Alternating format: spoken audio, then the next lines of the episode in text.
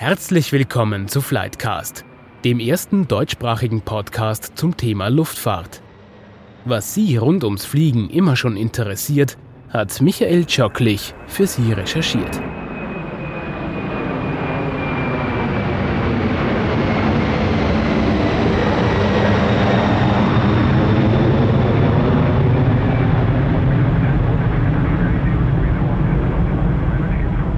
Langsam werden die Fluggesellschaften wieder flügge, aber auf bescheidenem Niveau. Zu unsicher ist die Branche, was funktionieren wird und was nicht. Austrian Airlines nimmt seinen Betrieb am 15. Juni wieder auf mit 27 Destinationen. Eine Woche später sollen zehn weitere dazukommen. Anlass genug für Flightcast, bei diesem Neustart nach fast drei Monaten näher hinzusehen und dabei zu sein. Ich bin heute hier am Flughafen Wien. Rund um mich sehe ich hier lauter geparkte Flugzeuge von Austrian Airlines.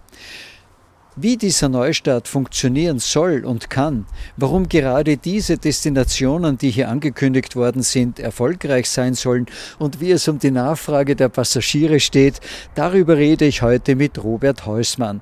Er ist Netzwerkmanager bei der Auer. Herr Heusmann, was tut denn ein Netzwerkmanager eigentlich? Grüß Gott, Herr Tschucklisch. Ein Netzwerkmanager kümmert sich darum, zu schauen, wann fliegen wir wo, mit welchem Fluggerät hin, wie häufig, welche Destinationen sollen es sein. Das ist unsere Hauptaufgabe. Das klingt ja im Normalfall schon kompliziert, ist wahrscheinlich aber im Krisenfall, nämlich beim Start von null auf ein paar Prozent, umso schwieriger. Was ist denn das, was Sie jetzt spontan sagen würden, Ihre Hauptaufgabe ist und das Schwierigste an diesem Neustart jetzt ist? Das Schwierigste an dem Neustart ist A zu erkennen, wann ist eigentlich der richtige Zeitpunkt, um wieder loszulegen. Und dann der Punkt, wie viel legen wir los und was bedeutet loslegen eigentlich? Wo fliegen wir hin? Mit welchem Fluggerät fliegen wir? Wie häufig fliegen wir irgendwo hin? Und das alles in Abwägung zu bringen, ist schon durchaus komplex. Zumal man fairerweise sagen auch muss, so eine Situation hatten wir alle noch nicht. Und die Herausforderung während des Shutdowns war schon da zu überlegen, wann hören wir denn auf und wie viel fliegen wir noch? Aber jetzt wieder loszulegen, ist ungleich komplexer. Aber auch spannend. Über 100 Destinationen hat Austrian Airlines vor der Krise angeflogen, jetzt gerade null. Wo fangen Sie denn eigentlich hier an zu planen? Wir schauen uns an, was sind so die großen Strecken der, der Auer eigentlich gewesen. Es gibt am Anfang ein paar Grundprämissen, die wir einhalten wollen. Das eine ist ganz wichtig, die anderen Hubs der Lufthansa Group anzubinden, um den Kunden also möglichst viele Destinationen anzubieten und dann gleichzeitig die großen Trunks, die wir selber fliegen. Also die großen europäischen Strecken, wo wir eine hohe Point-to-Point-Nachfrage haben, sodass wir es den Gästen aus Wien und der Welt ermöglichen, ohne umzusteigen, von und nach Wien zu reisen. Das ist so der erste Schritt. Und dann fangen wir an, wieder die Hubstruktur aufleben zu lassen, ähm, unsere Stärken, insbesondere in Südosteuropa, äh, wieder zu aktivieren und auszuspielen, um darüber dann die Verbindung äh, über das Drehkreuz Wien in einem weiteren Schritt dann anzubinden. Wenn Sie sagen, wir schauen, was sind unsere guten Strecken, reden Sie da vom Passagieraufkommen oder vom Ertrag? Naja, in erster Linie am Anfang ist es natürlich, äh, welche Reisenachfrage ist denn da? Und da ist es natürlich das Passagieraufkommen. Und da sind die großen europäischen Hauptstädte dabei ähm, und, auch die, und auch die deutsche Fläche, wo wir, wo wir auch in der Vergangenheit stark waren. Aber man darf natürlich das Thema Wirtschaftlichkeit nicht außer Acht lassen. Und da spielen viele Faktoren mit ein. Wie häufig fliegen wir? Mit welchem Flugzeugtyp fliegen wir? Wann fliegen wir? Und wie, binden, wie bauen wir eine Netzwerkstruktur, die das gerade im Ramp-up, wo wir wenig fliegen, auch vernünftig abbildet? Über die Flugzeuge reden wir ja noch. Bleiben wir kurz einmal bei den Destinationen. Wir haben es ja schon erwähnt, 37 sollen es zum Start sein. Von Amsterdam über Brüssel, von London und Paris bis Sofia, Sarajevo oder Tel Aviv sind da dabei. Warum gerade diese Ziele? Was haben die Besonderes, außer dass es gute Auerstrecken sind? Das sind die Strecken, wo wir eine hohe Punkt-zu-Punkt-Nachfrage haben, das heißt viel Direktnachfrage haben.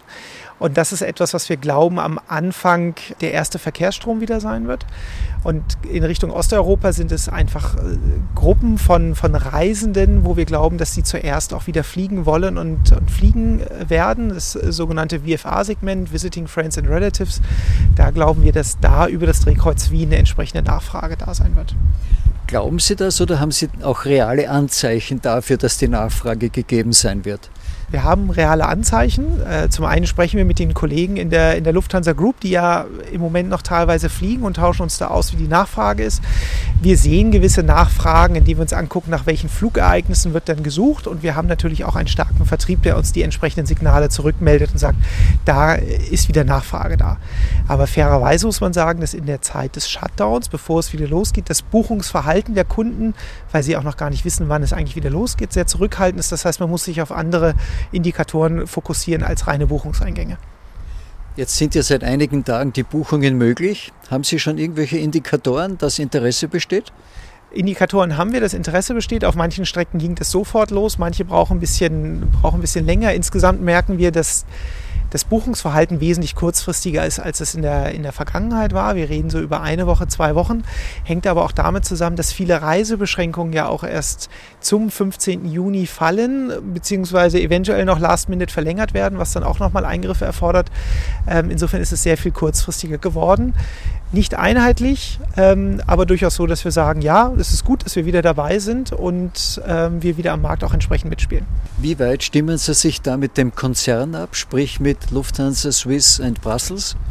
Wir haben eine sehr enge Abstimmung, ähm, weil wir zum einen dafür sorgen wollen, dass wir dem Kunden der Lufthansa Group ein möglichst breites Netz anbieten wollen.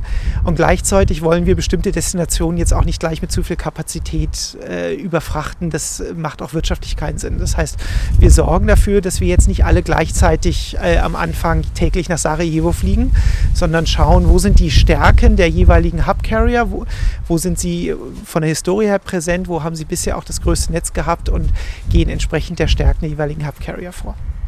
Das heißt, am Anfang kann es sein, dass Passagiere möglicherweise öfter umsteigen müssen, um ans Ziel zu kommen, als sie es von vor der Krise her gewohnt waren.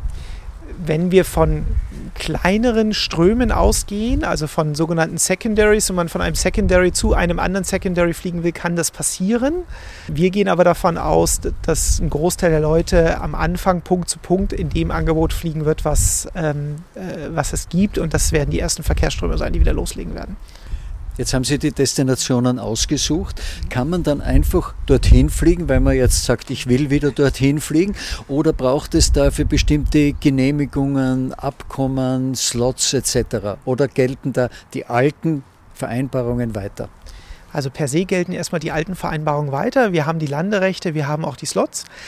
Es, es, geht also vielmehr nicht so sehr darum, welche Genehmigungen müssen wir einholen, sondern es geht mehr darum, welche Beschränkungen bestehen denn nicht mehr. Da gibt es sogenannte Notams, die von Regierungen rausgegeben werden, die bestimmte Landeverbote zum Beispiel aus bestimmten Ländern beinhalten. Und diese Notams müssen natürlich ausgelaufen bzw. aufgehoben sein, damit wir entsprechend hinfliegen können, weil nur dann bekommen wir dort auch entsprechend die, die Landerechte. Das ist eigentlich so der einfache Part, weil wenn es ein Notam gibt, wissen wir, wir können nicht hinfliegen. Schwieriger ist der Part mit den Einreisebedingungen. Da differenzieren Länder häufig zwischen Staatsangehörigen und Nichtstaatsangehörigen, EU-Bürgern äh, EU und Dritt, äh, Drittstaatsangehörigen. Die einen müssen in Quarantäne, die anderen müssen Test vorweisen und so weiter. Und da ist es natürlich schwieriger einzuschätzen, ja, schaffen wir es denn genügend Passagiere auf den Flieger zu bekommen, die sich diesen Einreisebeschränkungen aussetzen wollen, beziehungsweise für die diese Einreisebeschränkungen kein Problem sind. Und das ist so ein bisschen nicht Trial and Error, aber letztendlich doch ein bisschen Versuch. Deswegen haben wir jetzt ein Programm reingestellt, wo wir glauben, dass es ganz gut funktionieren kann. Ich sage aber ganz offen, das wird nicht die 100%-Lösung sein. Wir werden mit Sicherheit hier und da nachjustieren müssen. Das kann aber in beide Richtungen sein. Das kann in die Richtung sein, dass wir feststellen, die Nachfrage ist gut, wir haben mehr Gäste, als wir erwartet haben. Dann werden wir häufiger fliegen oder mit größerem Gerät fliegen. Das kann aber auch sein, dass wir feststellen, Mensch, die eine Destination funktioniert in dem Moment noch nicht. Und dann kann es auch durchaus sein, dass wir kleiner fliegen oder doch nochmal die eine oder andere Frequenz rausnehmen müssen. Sie haben jetzt gerade gemeint, schwierig sind die ganzen Fragen der Einreiseerlaubnisse oder Beschränkungen. Wenn ich das richtig verstanden habe, haben Sie die Last der Verantwortung eigentlich aber dem Passagier überantwortet. Ja, wir bitten den Passagier, dass er sich darüber informiert, welche Einreisebeschränkungen gibt es denn, darf er einreisen, darf er nicht einreisen und welchen und welchen Bedingungen ist er denn ausgesetzt, weil da gibt es auch einfach zu viele Kombinationen, als dass wir das übernehmen können. Und da sehen wir schon den Passagier auch in der Verantwortung, dass er sich entsprechend vor Reiseantritt darüber informiert, damit er weiß, was da passiert. Was passiert, wenn Sie jetzt jemanden mitgenommen haben, der nicht einreisen darf? Ja, dann muss er im Zweifelsfall mit uns wieder zurückfliegen und fliegt früher zurück, als er eigentlich wollte. Jetzt haben wir darüber geredet, ob man für Destinationen, die Sie jetzt wieder aufnehmen wollen, Genehmigungen braucht. Jetzt nehmen Sie aber sehr viele Destinationen, die Sie ursprünglich angeflogen sind, ja nicht mehr oder noch nicht auf. Besteht da die Gefahr, dass Ihnen Genehmigungen, Landerechte, Slots etc. verfallen? Also bei den Slots ist es so, dass es einen sogenannten Slot Waiver gibt für diese Sommerperiode. Das heißt, Slots, die in diesem Sommer verfallen, weil sie nicht genutzt werden, stehen uns im nächsten Sommer dennoch zur Verfügung. Für den Winterflugplan ist das im Moment noch offen, da wird noch an einer Lösung gearbeitet. Also in diesem Jahr haben wir kein Thema, im nächsten Sommer haben wir auch noch kein Thema. Für den darauffolgenden Winter wird es dann im Prinzip wieder spannend. Jetzt haben wir schon davon gesprochen, 37 Destinationen werden es am Anfang sein. Das sind in etwa 5 Prozent des ursprünglichen Angebots. Kann ich jetzt daraus schließen, dass Sie mit deswegen so wenig oder einem so geringen Angebot wieder starten, weil Sie eigentlich, was die Nachfrage anlangt, nicht so optimistisch sind und nicht so viele Passagiere erwarten?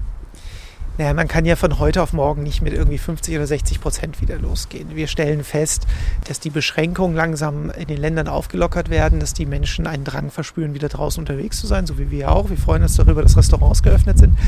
Und jetzt kommen so die ersten, ersten Wünsche wieder auf, privat wie auch, äh, wie auch beruflich zu fliegen. Aber man muss das Thema behutsam angehen. Und man ist ja selber auch noch verunsichert, reist man oder reist man nicht. Und jetzt zu viel Programm reinzustellen, äh, wird sich wirtschaftlich auch noch nicht rechnen. Also wenn wir bisher äh, mehrfach am Tag nach äh, Paris, London oder Frankfurt geflogen sind, dann wird das am Anfang ja auch nicht der Fall sein, dass man diese Flüge entsprechend füllen wird. Insofern fangen wir mit einem kleinen Programm an und was wir kontinuierlich weiterentwickeln wollen, auch geplant haben weiterzuentwickeln. Aber das ist natürlich alles in Abhängigkeit der Nachfrage, die wir dann entsprechend erleben mit kleinem Angebot anfangen, zeigt sich auch am Fluggerät. Sie fliegen mit der Embraer und der Dash 8. Ja. Das ist schon sehr vorsichtig, oder?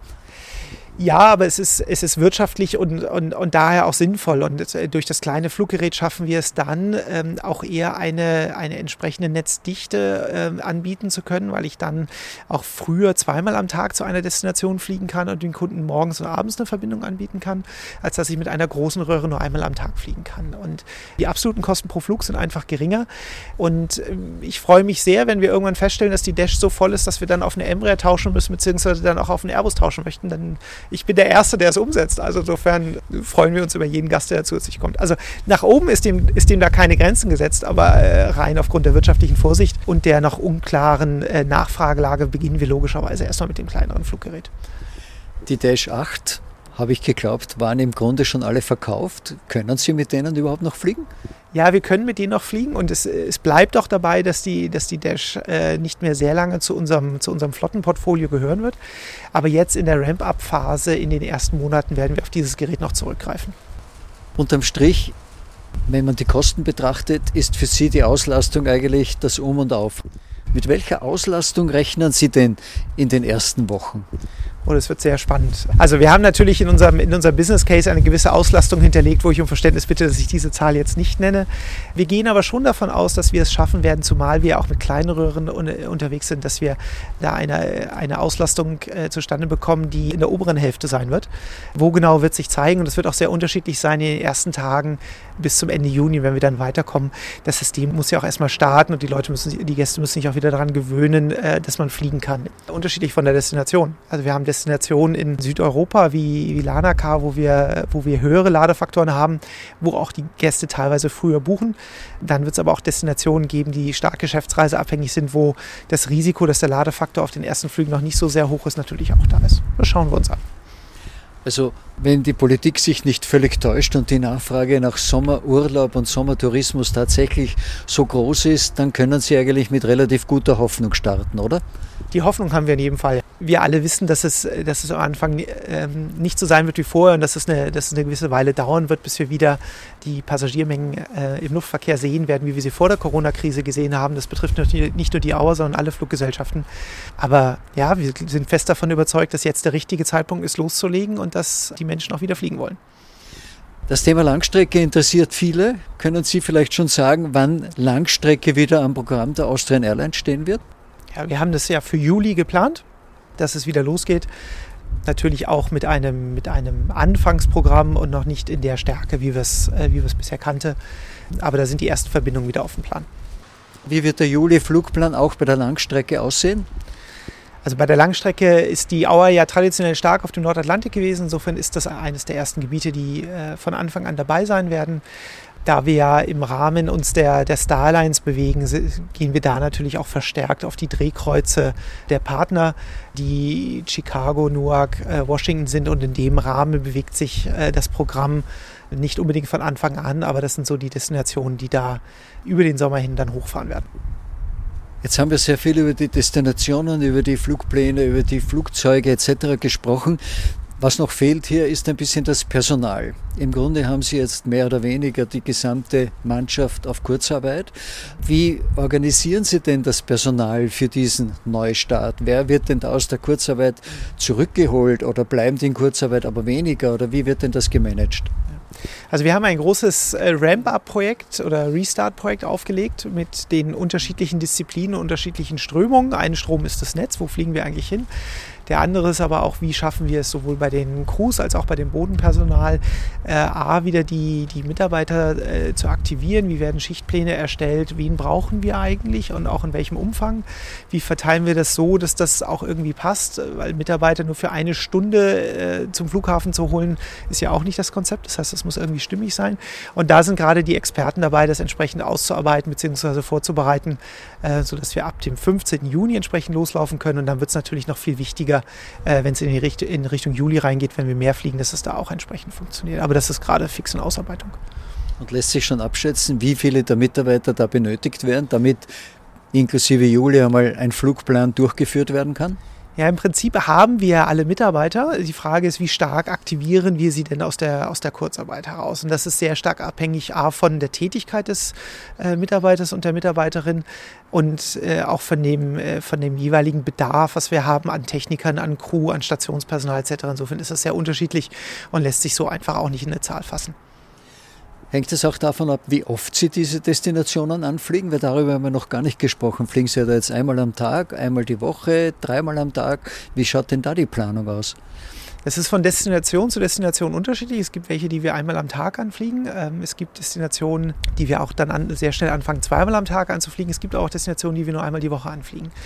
Ähm, und dann wissen wir natürlich auch von, aus der Vergangenheit, dass es starke Reisetage gibt und weniger starke Reisetage gibt. Und dementsprechend wird natürlich auch die Anforderung an den Personalkörper sein, dass montags mehr Bedarf da ist, als es zum Beispiel dienstags oder mittwochs der Fall sein wird.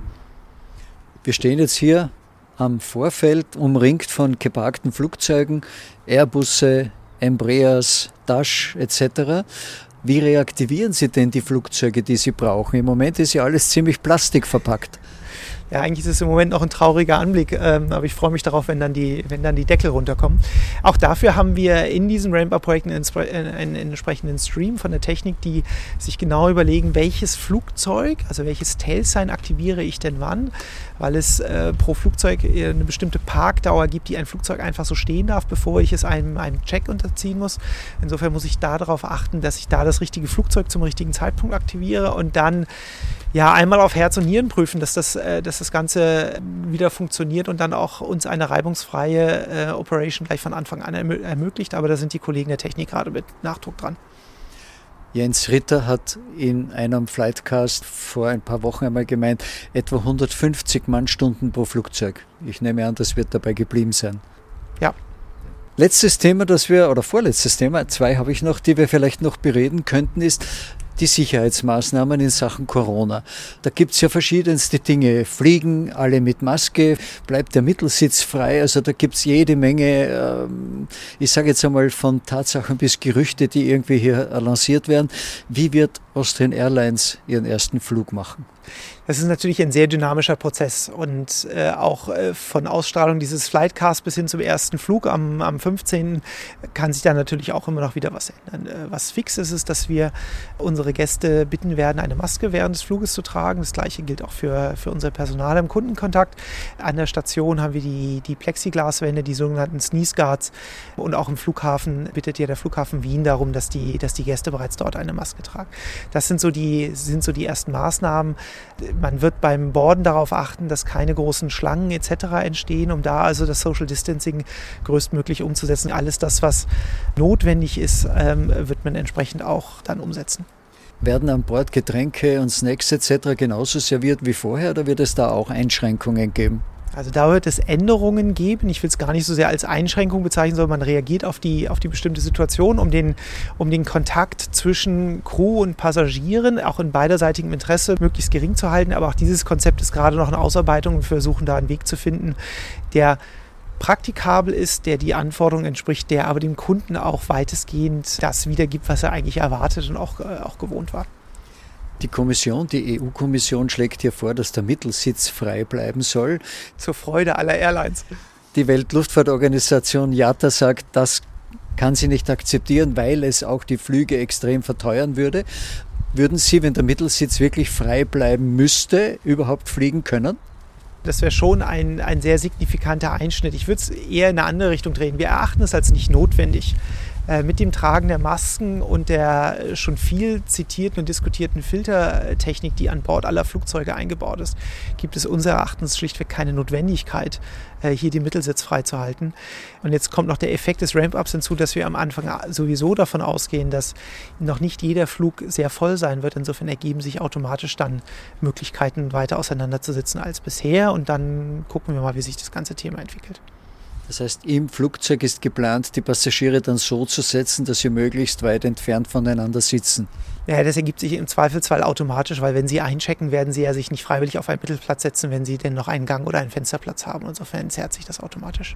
Aber wenn dem so wäre, könnte die Crew eingreifen sie kann eingreifen, aber wenn der Flieger voll wird, dann wird auch der Mittelplatz äh, nach jetzigem Stand besetzt werden. Und durch das Tragen der Masken und der Filtersystematik, wie gesagt, erachten wir das Risiko als, äh, als gering, dass dadurch irgendetwas entsteht. Letztes Thema, Herr Häusmann, die Kosten. Was kostet denn die Austrian Airlines es, den Flugbetrieb von null wieder auf zumindest ein paar Prozent hochzufahren und auf Dauer überhaupt wieder in Schuss zu kommen? Das ist eine sehr schwierige Frage. Grundsätzlich äh, ist der Ramp-up immer besser als oder ist Fliegen für uns besser als nicht zu fliegen, wenn die entsprechende Nachfrage da ist. Insofern äh, sind das jetzt Mittel, die wir ausgeben, die sich aber, die sinnvoll sind und wo es sich auch wirtschaftlich rechnet, das Ganze wieder anzugehen. Wenn wir jetzt zum Schluss kommen, wie zuversichtlich sind Sie, dass der Flugverkehr sich wieder normalisieren wird? Also da bin ich sehr zuversichtlich. Sie haben ein wichtiges Detail weggelassen, nämlich Sie haben nicht gefragt, wann er sich wieder normalisiert. Und da, das wäre meine zweite Frage gewesen. Und da sind sich eigentlich alle Experten einig, dass das eine gewisse Zeit dauern wird. Wir sind alle gespannt, wie schnell das geht. Wir haben natürlich mal einen Plan angenommen. Wenn dieser Plan übertroffen wird und es schneller geht, sind wir dafür bereit und freuen uns.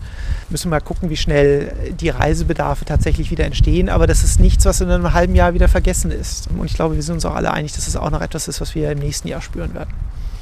Also würden Sie 22 oder 2023 glauben, dass es wieder auf dem Niveau von vor Corona ist?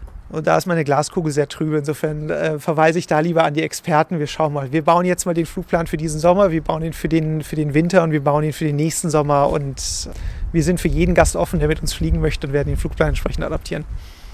Ja, vielen Dank, Herr Häusmann. Es wird also spannend, kann man eigentlich das Resümee ziehen, ob und wie dieser Neustart dann tatsächlich von den Passagieren auch angenommen werden wird. Wenn eine Fluglinie wieder startet, muss auch der Flughafen seinen Einsatz wieder in die Höhe fahren. Dazu wechsle ich jetzt meinen Gesprächspartner und spreche gleich weiter im Flughafen Wien. Ja, und hier sind wir nun im Hauptgebäude im Headquarter vom Flughafen Wien. Der Flughafen bereitet sich auch darauf vor, seinen Betrieb wieder hochzufahren und sich auf Fliegen unter Corona-Bedingungen einzustellen.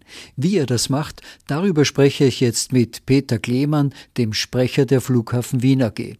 Herr Klemann, alles anders, alles neu, wenn Sie jetzt wieder hochfahren? Ja. Haben Sie da einen Plan, wie dieses Jahr aussehen wird für die nächsten Monate? Der Flughafen Wien bereitet sich auf zunehmendes Passagieraufkommen vor. Verschiedene Airlines haben ja bereits angekündigt, äh, mit Mitte Juni bzw. in den nächsten Wochen wieder vermehrt Flugverbindungen aufzunehmen. Und der Flughafen Wien setzt hier eine Vielzahl von Maßnahmen, um gesundes und sicheres Reisen für unsere Fluggäste zu ermöglichen. Austrian Airlines ist bekannt, die starten am 15. Sie haben jetzt auch noch andere erwähnt. Können Sie etwas konkreter werden? Welche Fluglinien zum Beispiel kommen denn wieder nach Wien? Ja, auch andere Fluglinien haben angekündigt, demnächst wieder mehr Flugbetrieb aufnehmen zu wollen, wie zum Beispiel Air France, Air Baltic, Wizz Air und einige andere Carrier. Wenn wir jetzt nicht weit, aber ein bisschen in den Sommer vorausblicken, lässt sich da eigentlich in irgendeiner Form abschätzen, auf wie viel Prozent der Normalauslastung der Flughafen Wien da kommen wird? Das ist heute noch sehr schwierig. Wir haben derzeit Passagierrückgänge von mehr als 99 Prozent. Wir rechnen jedenfalls damit, dass wir in diesem Jahr 2020 deutlich noch unter dem Niveau der Vorjahre liegen werden. Das wird vielleicht auch im Jahr danach noch so weitergehen. Wir rechnen damit, dass der Sommer jedenfalls mehr Passagiere bringen wird. Heute verzeichnen wir zwischen 500 und 1000 Passagiere pro Tag. Das könnten mit verstärktem Flugbetrieb mitunter bis zu 10.000 Passagiere pro Tag werden, aber damit sind wir immer noch sehr weit weg von den Niveaus der Vorjahre entfernt. Sie waren ja als Flughafen immer in Betrieb, aber eben auf Sparflamme. Und viele Mitarbeiter vom Flughafen waren im Homeoffice oder in Kurzarbeit. Was müssen Sie denn jetzt konkret tun, um wieder mehr in Betrieb gehen zu können? Ja, das Hochfahren geht sehr schnell. Wir sind darauf vorbereitet. Wir haben derzeit eine geringe Anzahl von, von Mitarbeitern hier vor Ort im Dienst, um den reduzierten äh, Flughafenbetrieb auch aktuell sozusagen am Laufen zu halten. Wir haben die Beschäftigten aber sehr schnell verfügbar und sind in der Lage, bei zunehmendem Flugbetrieb auch die verschiedenen Prozesse und die verschiedenen Abläufe sehr schnell wieder hochzufahren. Lässt sich abschätzen, wie viele Mitarbeiter Sie wieder hereinholen? Das hängt davon ab, wie viel Flugverkehr dann mittelfristig stattfinden wird. Äh, jedenfalls sind wir mit unseren Beschäftigten hier sehr intensiv in Kontakt. Der Großteil der Mitarbeiter des Flughafen Wien ist derzeit in Kurzarbeit und auch hier ließe sich sozusagen natürlich das Arbeitsausmaß sehr schnell wieder erhöhen. Und wir sind jedenfalls als Flughafen in der Lage, uns sehr schnell an den aufkommenden Flugbetrieb anzupassen und den Flughafenbetrieb wieder sehr schnell hochzufahren. Wie viel vorher muss denn eine Fluglinie ankündigen, dass sie wieder fliegen möchte? Hier reden wir von wenigen Tagen. Also grundsätzlich, die Prozesse sind vorbereitet. Der Terminal 3 ist in Betrieb. Auch die anderen Terminalbereiche können sehr schnell wieder reaktiviert werden. Also so eine Entscheidung kann sozusagen innerhalb von wenigen Tagen äh, umgesetzt werden. Vertrauen ist eines der wichtigsten Schlagwörter, wenn es darum geht, die Luftfahrt wieder auf die Beine zu bekommen, nämlich Vertrauen der Passagiere in die Sicherheit, dass sie nicht während eines Fluges oder am Flughafen oder wo immer in dieser Kette sich neu oder wieder oder überhaupt anstecken. Jetzt gibt es also eine Reihe von Sicherheitsregeln, die auch der Flughafen aufgestellt hat. Die Maskenpflicht im Terminal ist bekannt. Was hat denn der Flughafen darüber hinaus an Regeln aufgestellt? Gesundheit und Sicherheit unserer Passagiere haben für uns allerhöchste Priorität. Hier hat der Flughafen viele Maßnahmen bereits umgesetzt. Es gilt im gesamten Terminalbereich eine Schutzmaskenpflicht, das heißt Passagiere und Beschäftigte sind aufgefordert, einen sogenannten Mund-Nasenschutz zu tragen. Ebenfalls gilt am gesamten Flughafen und vor allem im Terminalbereich äh, die Pflicht, Abstand zu halten über Monitore, über Durchsagen, über Informationsschilder weisen wir auf diese äh, Regelungen auch aktiv hin. Bei allen Check-in- und Boarding-Schaltern wurden Plexiglasscheiben, sogenannte Spuckschutze, errichtet und wir führen bei allen Passagieren, wo es auch behördlich vorgeschrieben ist, äh, über Wärmebildkameras Temperaturmessungen durch. Mit welchen technischen Hilfsmitteln arbeiten Sie denn da, um zum Beispiel die Abstandsregeln einzuhalten? Eine Person allein wird ja das nicht überwachen können. Bei den Anstellflächen arbeiten wir hier mit Bodenmarkierungen. Wir weisen über Markierungen am Boden, aber auch durch zusätzliche Beschilderung und vor allem durch Durchsagen im Terminal und auch durch Darstellungen auf den Monitoren aktiv darauf hin, dass Abstand einzuhalten ist. Im Falle von Busabfertigungen zum Beispiel wird auch die Zahl der Passagiere pro Bus reduziert und mehr Busse zum Einsatz gebracht, damit sozusagen auch im Bus jeder Passagier die Möglichkeit hat, hier entsprechend Abstand zu halten. Natürlich weisen wir die Passagiere auch aktiv darauf hin. Hier ist auch ein gewisses Maß an Eigenverantwortung gefragt, aber grundsätzlich vor allem in den Anstellflächen, dort, wo es sozusagen zu einer Häufung von Passagieren kommt, arbeiten wir hier mit Bodenmarkierungen und weisen natürlich durch unser Personal auch die Reisenden aktiv darauf hin, dass jedenfalls hier der entsprechende Mindestabstand einzuhalten ist. Die Möglichkeit, bei der Ankunft einen Corona-Test durchzuführen, die bleibt aufrecht? Dieser Service wird weiterhin angeboten. Äh, es wird weiterhin die Möglichkeit geben, direkt am Flughafen einen molekularbiologischen Corona-Test zu machen. Jetzt habe ich nur eine Verständnisfrage. Dieser Test findet ja in einem Nebengebäude statt, nicht im Terminal. Wie stellen Sie denn sicher, dass Ihnen die Passagiere am Weg von der Ankunft zu diesem Gebäude, also zum Test, nicht verloren gehen? Jeder Passagier, für den die behördlichen Quarantäneauflagen gelten, muss bei der Einreise über den Flughafen Wien direkt bei der Einreisekontrolle schriftlich bestätigen, dass er eine Quarantäne antritt unter Bekanntgabe seiner persönlichen Daten. Und auf dem Weg nach Hause, eben in die Quarantäne, kann diese Person hier am Flughafen bereits einen Corona-Test machen. Das Ergebnis wird per E-Mail zugestellt und beendet diese Quarantäne, wenn es negativ ist, entsprechend vorzeitig. Empfehlen Sie Passagieren, dass sie früher am Flughafen sind, damit das alles vom Prozedere her gut klappt? Wir rechnen hier eigentlich kaum oder gar nicht mit Verzögerungen, denn die Sicherheitskontrollprozesse, auch die Boarding-Vorgänge werden im Grunde ähnlich wie auch bisher durchgeführt. An den Sicherheitskontrollen hat sich ja so nichts geändert bei Flügen aus Ländern, wo noch Einreisebestimmungen gelten, mit Quarantänevorschriften, kann es vereinzelt vielleicht äh, zu längeren Wartezeiten beim Aussteigen aus dem Flugzeug kommen. Äh, mit der Erleichterung aber bei Reisebeschränkungen wird es jedenfalls auch keine Verzögerungen in der Abfertigung geben.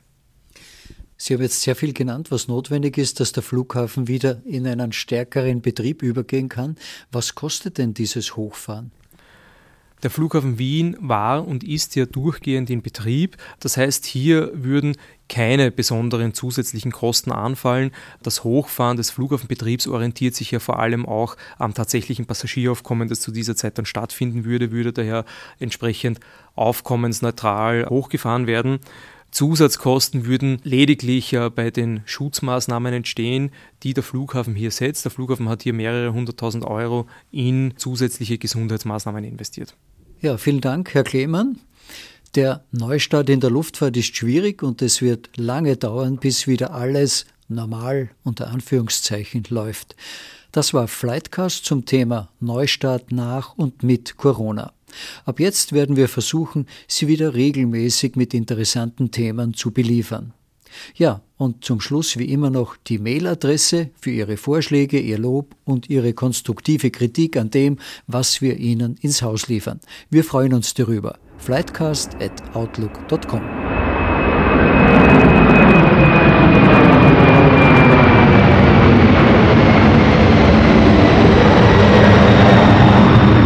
Das war die heutige Folge von Flightcast. Bleiben Sie dran. Demnächst geht es weiter mit spannenden Themen rund um die Luftfahrt.